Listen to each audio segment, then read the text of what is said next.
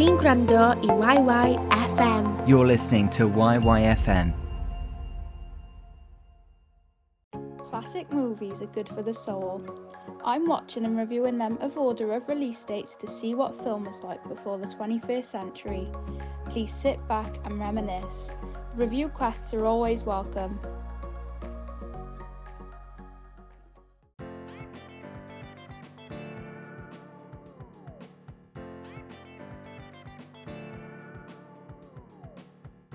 Released in 1995, Braveheart has stolen the hearts of every non English person of the United Kingdom. Up until Monday evening, I think I was just about the only person who hadn't seen this movie, where William Wallace led the country of Scotland to rebel against the cruel rulings of King Edward of England. Legend has it, Wallace is still screaming freedom now. I had mixed emotions about this movie at first. I absolutely loved the entire movie until the end, where it felt as though I had wasted 2 hours and 45 minutes of my life as Wallace lay headless on what was basically a chopping board. That is until I was told it was based on a true story. Let me tell you, it was as if I finally put my prescription glasses on and could see the movie finally for what it was. I'd like to give a round of applause to Mel Gibson, the most American man ever, for portraying the character of William himself and even directing and producing the movie. He for sure makes a better Scot than Mike Myers, who butchered Shrek's accent.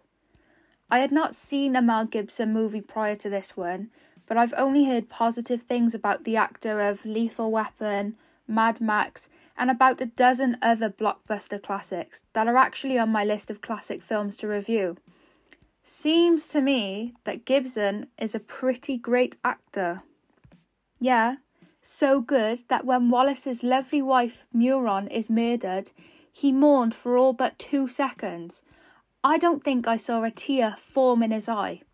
Let me tell you, if my husband reacted like that to my death, he would reap the consequences of his actions forever.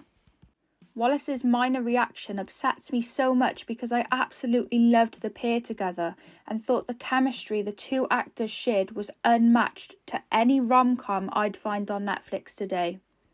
I thought the small gesture of child Murron gifting a flower to William as he grieved his father was so simple, yet an unforgettable scene that I truly loved and do not get me started on when he returned it to her years later. It was so dreamy I wanted to throw up. The pair's short relationship deserved better, and if this movie wasn't based on a true story, I would be rioting outside Paramount Pictures myself. I hated the idea of William building a romantic relationship with Princess Isabella, but I'm aware that it was in the interest of the Scots to overcome the wrath of England. Speaking of Princess Isabella, I absolutely loved her confidence when standing up against King Edward or Longshanks and asserting her dominance against his son, who was evidently weaker, unknowing, and unable to rule England. Obviously, I cannot vouch for the discrimination women faced in the late 1200s, but all I can say is girl power. The idea of Isabella's revenge scheme against King Edward being to end his bloodline due to her pregnancy with William Wallace sounds to me like a woman taking her empowerment back, and us women love that sort of thing.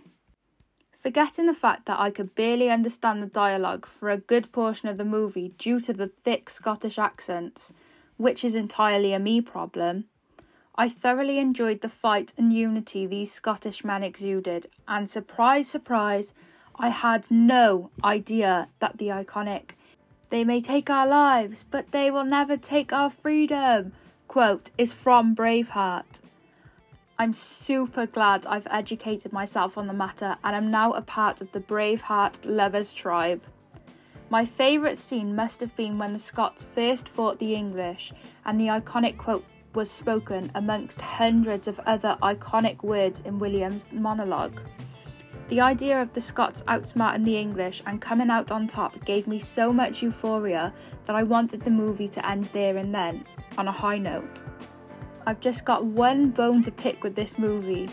Listen, I'm all for the men fighting to the death. I completely get it. England versus Scotland, bound to be a bloodbath. What on earth did these poor horses do? Tell me that. The brutality those horses faced was almost as bad as this year's Grand National. It was just so graphic too. I could handle a throat being slit and everything in between, but to hurt those horses, not on. Overall, I'm officially a Mel Gibson groupie. He's most definitely swoon worthy, even with the massive hair and constant filthy face. I loved the costumes, I loved the graphics, and I loved the idea of this movie having so much depth and educational and historical dialogues and scenes. It just kept me fixated on the screen, but I suppose I was learning a thing or two, so it was completely acceptable. 4.5 out of 5.